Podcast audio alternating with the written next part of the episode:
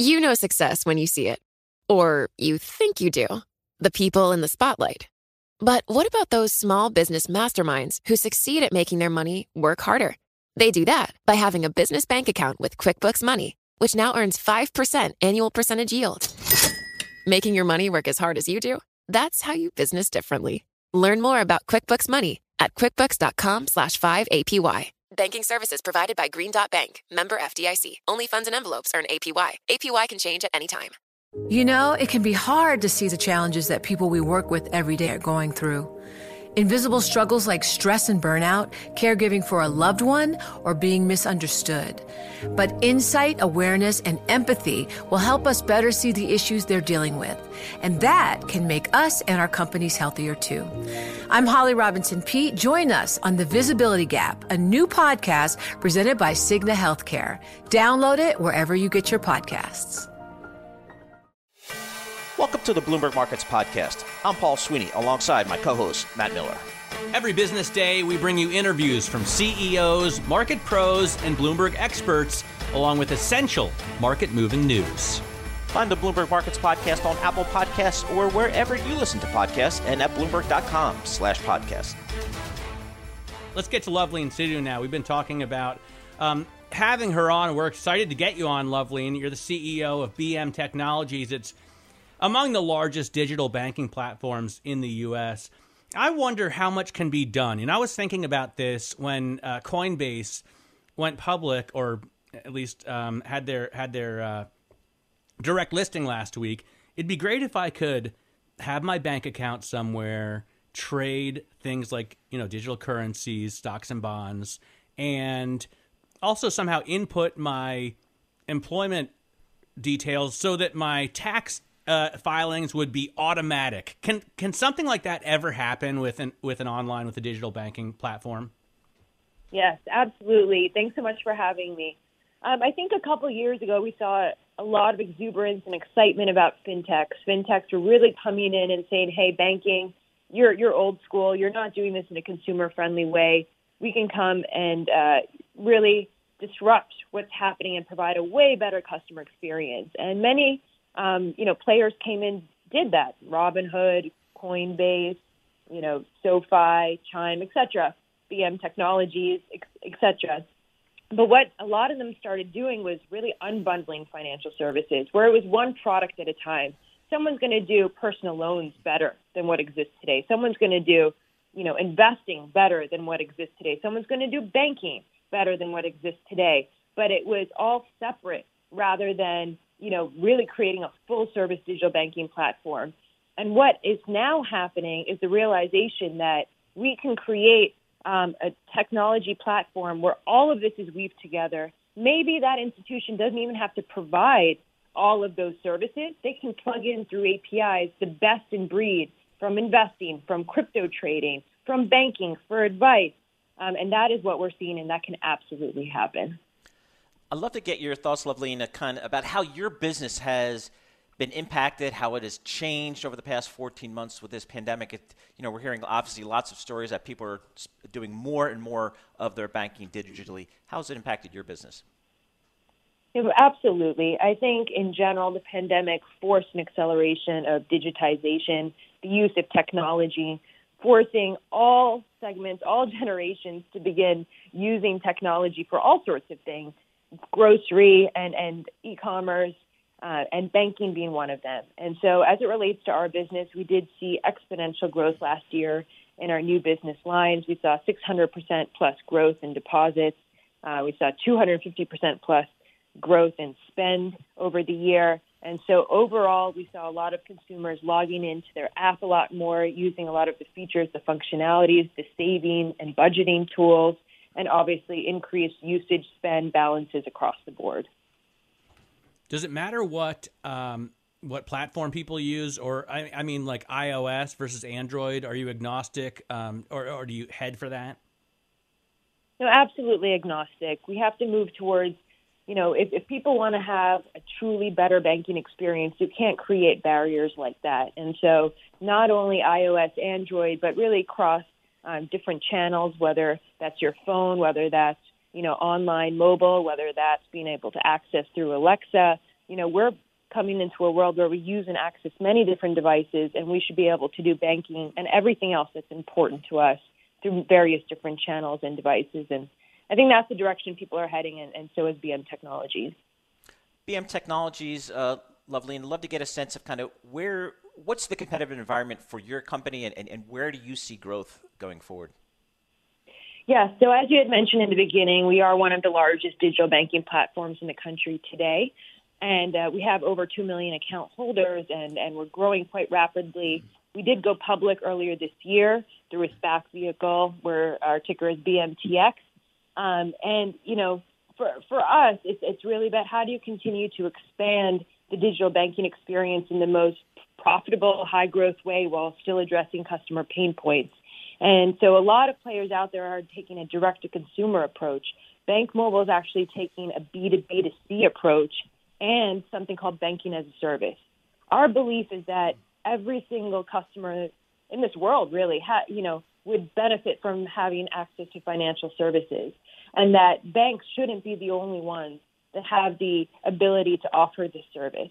You know, every business, every employer, every government entity uh, should be able to offer banking, and that is where you get into the strategy of banking as a service, and that is um, the vertical that, that we are most invested in creating and helping non-banks get into the banking business with fully branded banking services to be able to create more loyalty, more engagement with their customers and with their employees.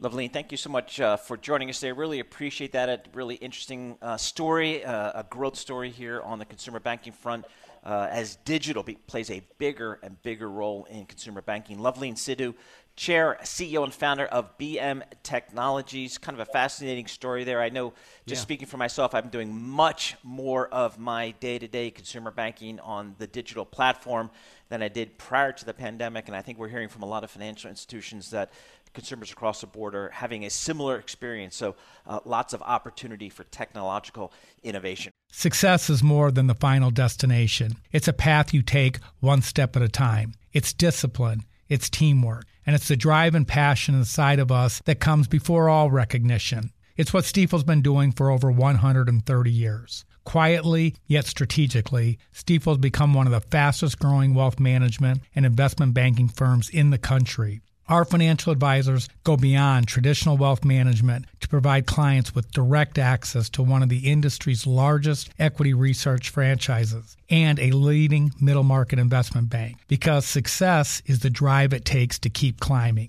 the passion to keep investing, the best of each of us made better by the best in all of us. And that is where success meets success. Start your journey at stifel.com. That's S T I F E L.com. Stifel Nicolaus and Company Incorporated, member SIPC and NYSE.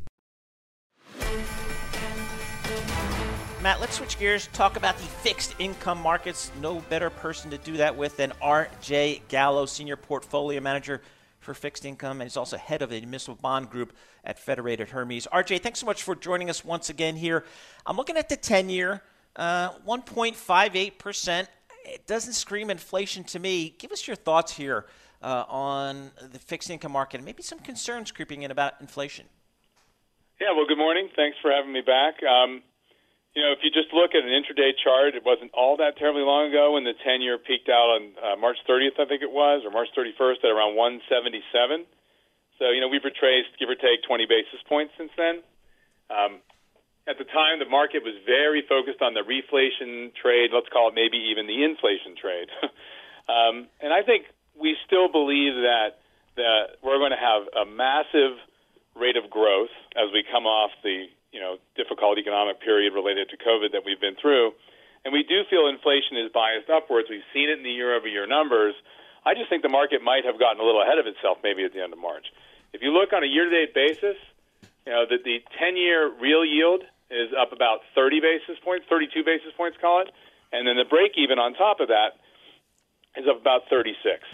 So on the year, real yields are up. They're still negative, very low, probably will go up further. And inflation break evens are well north of 2%, which the Fed has to like.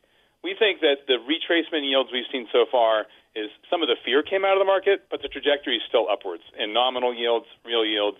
Break evens, maybe a little less so because inflation is starting to to perk up, and these break evens are pricing in well north of 2%. So we don't think that this most recent trade is time to get long bonds. We still like short. And on inflation, I mean, you see huge growth coming up. Do we have huge inflation and does it stick? I mean, it's, it's, it's the key question. Uh, I think that everyone understands base effects. You know, the price level doesn't fall all that much in American history, what it did last spring as the COVID shock set in. So as we lap that by 12 months, the year-over-year numbers are high. But does it stick? And I, that, that's the key question, and everybody's debating it. I would say internally at our uh, at our shop at Federated Hermes, we believe that the inflation trajectory is upwards. Now, there's some people, and I would say there's almost like a demographic difference people who were in this business in the 70s and 80s, uh, you know, they, they feel like we need another Paul Volcker. I mean, they're they're they're much more concerned that inflation is not only going to stick but accelerate. Uh, people who've been in this business, you know, call it from the mid 90s on, you know, seem to be like, yeah, I'm not so worried. And then the younger people didn't worry about inflation at all uh, because they'd never really seen it. Um, our view is is sort of in the middle. I think that inflation is going to have a tailwind. I don't think it's going to become unhinged. I don't think we're talking about three, four, and five percent rates of inflation by any means. But I do think the Fed will have some success, some satisfaction after decades of being disappointed by inflation exceeding two percent. Their framework opens the door for them to react as opposed to be preemptive. That's a massive difference from Paul Volcker and the decades that followed him. All right. So if we're going to have inflation on a, any meaningful scale, RJ, presumably it has to come from wage inflation as opposed to some of the other commodities that we're going to see a base effect over the next couple of quarters and some of the reported numbers. So, uh, do you foresee presumably higher wage inflation in this economy over the next 12 to 18 months? Well, I think that workers are going to be incentivized to come back in into the workplace, and some of that is going to involve uh, enticing them with higher rates of pay. You know, that translates to salary and wage increases, especially in the areas that were the most severely COVID affected, like travel and hospitality, et cetera. Um, I think over time, yeah, you will be seeing some higher rates of nominal pay increase. Um, again, I'm not in the camp that it becomes an unhinged problem. Uh, I believe, I actually believe the Fed when they say we know what to do if inflation gets too high. I think we all know what to do. They would tighten, and they would tighten in 50 to 75 basis point increments, something that hasn't been done in like forever. And I think if they did, what do you think financial conditions would do? they would roll over. People would be very nervous if the Fed suddenly was spiking real rates to douse inflation. And that's the tool they know works. There's been an asymmetry in the Fed's toolkit. They can't seem to get inflation up. They know how to douse it. Uh, so they changed their framework last August to becoming reactive, let the inflation show up. It's called the Bunker Hill, you know, don't tighten until you see the whites of inflation's eyes. That's the new new approach. Very different than the preemptive, forward-looking uh, tightenings that we saw in the past. Well, and even then, don't tighten, right? The idea is that inflation is just going to run right by you and be gone. Yeah, yeah. I mean, I think no. So their framework is what they want inflation to rise above two. They want it to have signs that it's going to stay above two before they tighten. So what if it goes above two and it hits two and a half? And I think one can infer that two and a half would be fine from the Fed standpoint. If it just stays there for a month or two and starts to roll back over, then yeah, you, you, then you do have a problem. Their framework doesn't produce the tightening that they want. Um, that's why I think they're, uh, in a sense, pouring cement around their feet and saying, nope, we're standing here, and we want you, the market, to believe inflation goes up. Because inflation is a little bit of a game theory concept, right? If, if price setters, those who charge prices for goods and services, believe inflation's rising, they put it into their pricing decisions, and it becomes self fulfilling. So if the Fed can allow that to happen without it becoming, you know, boiling over and too hot, then you get the inflation you want, and you hopefully don't have a boiling over economy. If you do have the boiling over economy on the inflation front, the Fed knows what mean, uh, people might criticize me. I, I used to work there a long time ago at the New York Fed. okay. I think it's going to work. Right. But it's going to take time, and rates are heading up in the meantime. All right, RJ, thanks so much for joining us. As always, we appreciate your thoughts and input. RJ Gallo, Senior Portfolio Manager, Fixed Income. He's also head of the Municipal Bond Group at Federated Hermes, giving us his thoughts on the credit markets and on inflation. Not too concerned here in the near term. Matt, let's talk about semiconductors here. There's definitely been an issue with supply of these chips on a global scale, and that's having ripple effects across the global economy. I'm talking about, you know, just take global autos, for example. A lot of the manufacturers saying that they can't meet their production goals because there aren't enough chips. Let's get the latest on what this means and how this might play out. We do that with Rory Green, China economist at TS Lombard based in Seoul, South Korea. Rory, thanks so much for joining us here. Give us a sense of what's going on in the semiconductor market right now. What's the state of the market? Yeah, well, COVID 19 has really uh, brought forward an acceleration in a structural demand shift. So it's not just autos, we're talking about uh, demands for consumer products, data centers, um, a whole range of different categories of demand really spiking off, off of COVID 19 and likely to stay high for you know a, a, few years now. This is a structural shift we're looking at, which we're in the very early early days of. How do you expect it to hit GDP growth? I mean, mostly I, I think of the U.S. and Europe, but I guess you're you're thinking about it more globally, obviously. Yeah, that, that's right. I think mainly, and the main hit is going to be it's a quarterly hit rather than a the moment rather than a hit to annual growth rates. So it'll be a Q1 hit for the big auto producing nations, talking about Germany, Mexico, uh, slight a slight drag in China, but over the course of the year, it's still expecting that these um, uh, the, the, production lost in Q1 will be made up throughout the subsequent subsequent quarters. So it's by the way, by the way, a transitory shock. Rory, yeah, you know, I'm here. I'm here in Berlin, so I, I mean, we produce um, a ton of cars and motorcycles in this country, obviously. And mm. throughout Europe, they're big plants. And in the U.S., I know where all the plants are. I don't know much about the production in China, except that you know, Elon Musk is making Teslas there, and everybody wants to have, everybody's got a joint venture there. How much auto manufacturing is there actually in the world's second biggest economy? Yeah, it's it's a big um, manufacturing, big chunk of the, the economy. As you say, everyone's got a joint venture there, and then you've got a huge, uh, huge chunk which is just purely um, for the domestic domestic market as well. So it's it's a lot a lot of cars being made um, and a big employer as well. So it's the intent, the labor intensity is very high, say compared to Germany where it's all automated. In China, it's still a big employer, so it's it's a very important sector in China. Rory, as we think about the global, you know, chip market, it's I guess what we've learned, maybe starting with President Trump and some of the tariffs, uh, and then with the hmm. pandemic, mm. is that you know a lot of countries are thinking about reshoring some of their chip mm-hmm. manufacturing capabilities. Do you expect that to be a real trend? Or are we going to see more semiconductor manufacturing sites, say, on continental Europe in North America? Certainly in North America. I think Europe's plan is still a bit lacking because what we're talking about here is it needs a lot of political and financial capital to be invested to get this reshoring process underway recording, talking about 10, 20 billion dollars to build just one um, fabricate, one semiconductor fab. So it needs a lot of investment.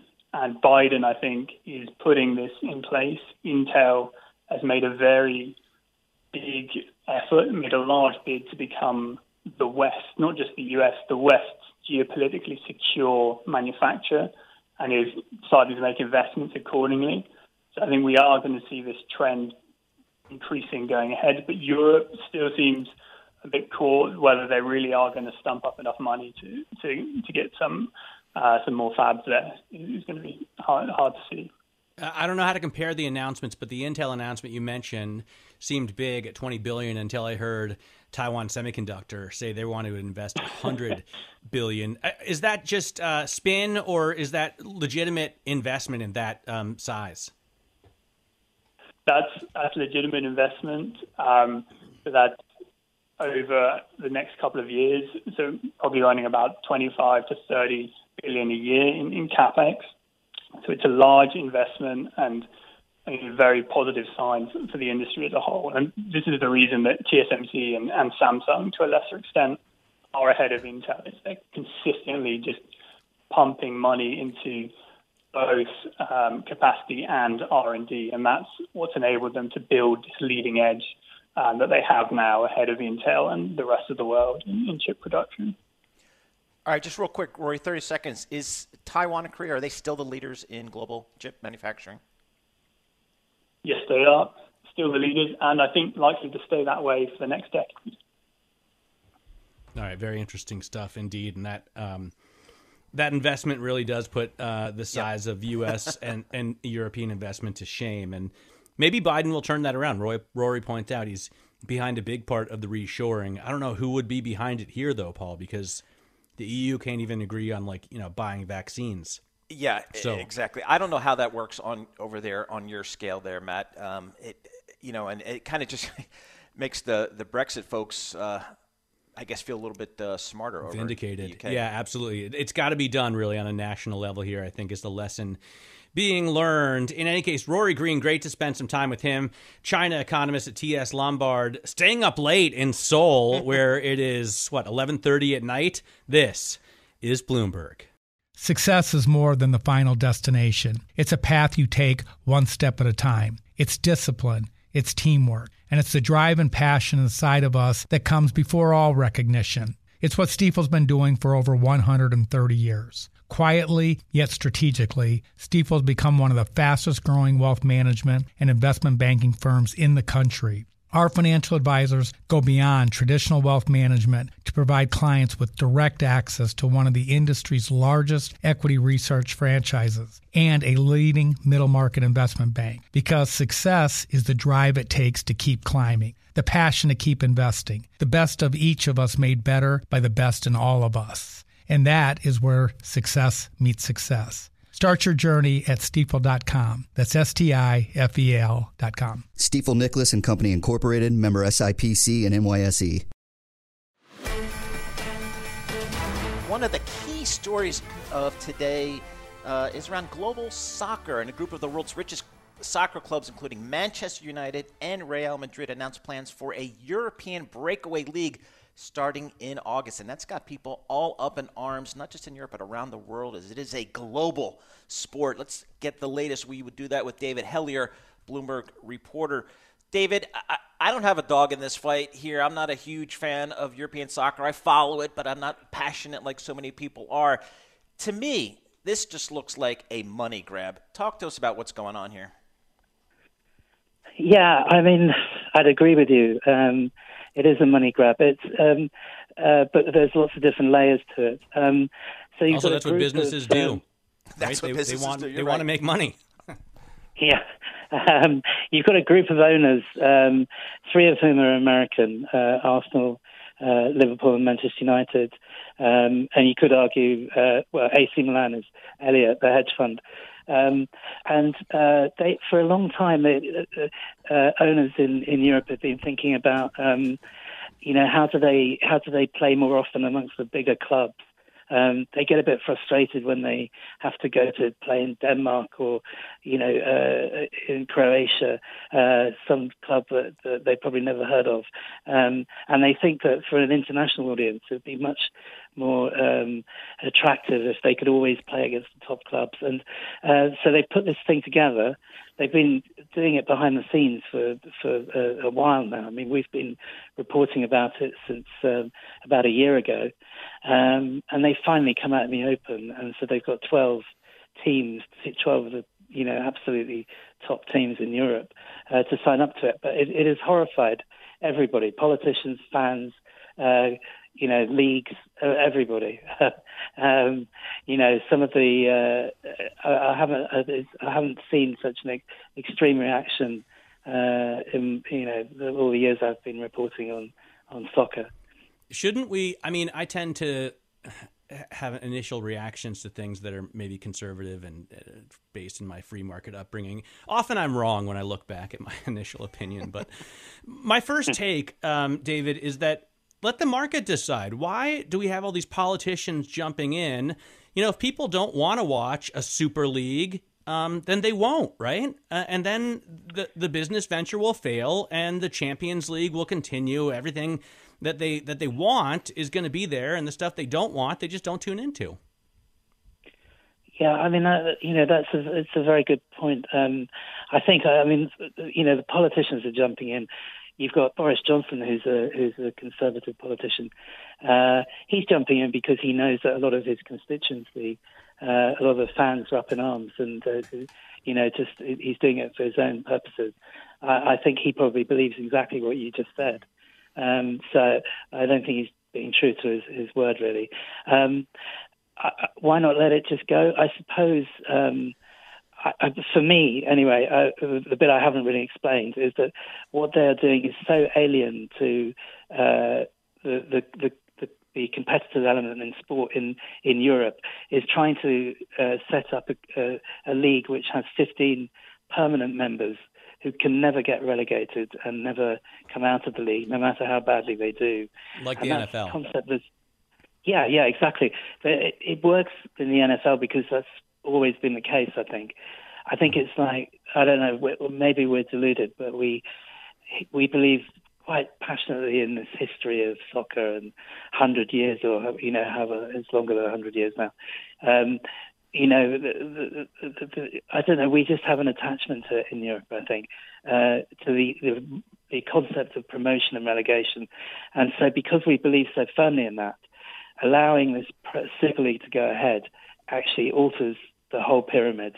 I think that's that's the problem. And if it was just a case of let them go ahead, I mean, but, but you know, there's a good. I think you're right in a way. I mean, you know, why not let them? And, and some people, even who hate hate the concept, are saying just let them go, let them go. They'll fail, and then they'll want to come crawling back, and we'll tell them no.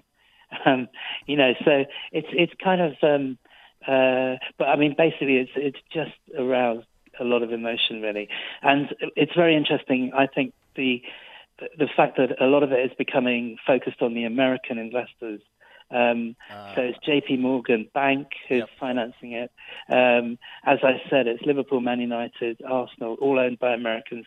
There's been a, an incredible um, invasion of U.S. money into European football uh, or soccer, um, and I think that's because the, the franchise values in in America are just so huge, so enormous, and it's very hard to get hold of franchises.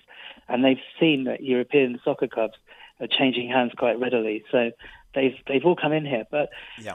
It's, uh, but Is I there a sense, them, David, of how this how this might play out? Is this just a bargaining chip for other negotiations, or can this happen? Well, yeah, no, absolutely. I mean, so the the current um, league organizer, UEFA, the current organizer of the Champions League, they've got their own uh, plans uh, to ex- extend their competition, have more matches, potentially get more money, um, satisfy the clubs in, in, in that way. But I, am not sure they maybe they've left it too late because these guys have already signed.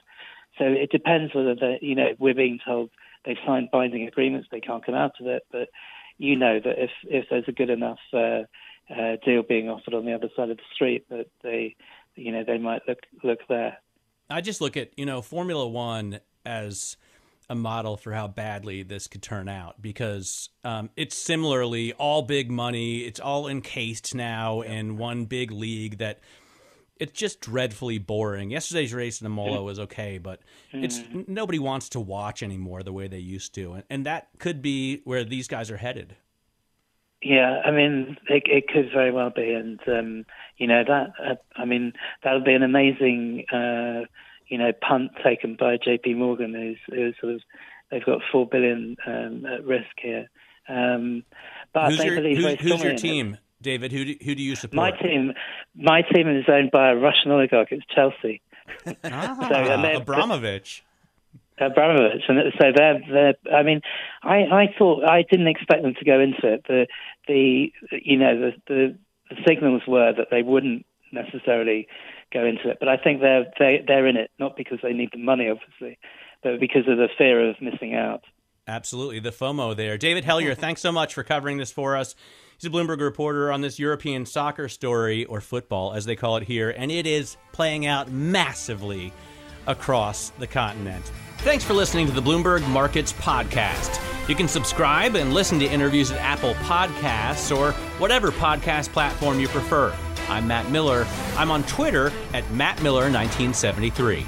And I'm Paul Sweeney. I'm on Twitter at PT Sweeney. Before the podcast, you can always catch us worldwide at Bloomberg Radio. The countdown has begun. This May, a thousand global leaders will gather in Doha for the Qatar Economic Forum powered by Bloomberg, held in conjunction with our official partners, the Qatar Ministry of Commerce and Industry and Media City Qatar, and premier sponsor QNB. Join heads of state, influential ministers, and leading CEOs to make new connections and gain unique insights. Learn more at QatarEconomicForum.com.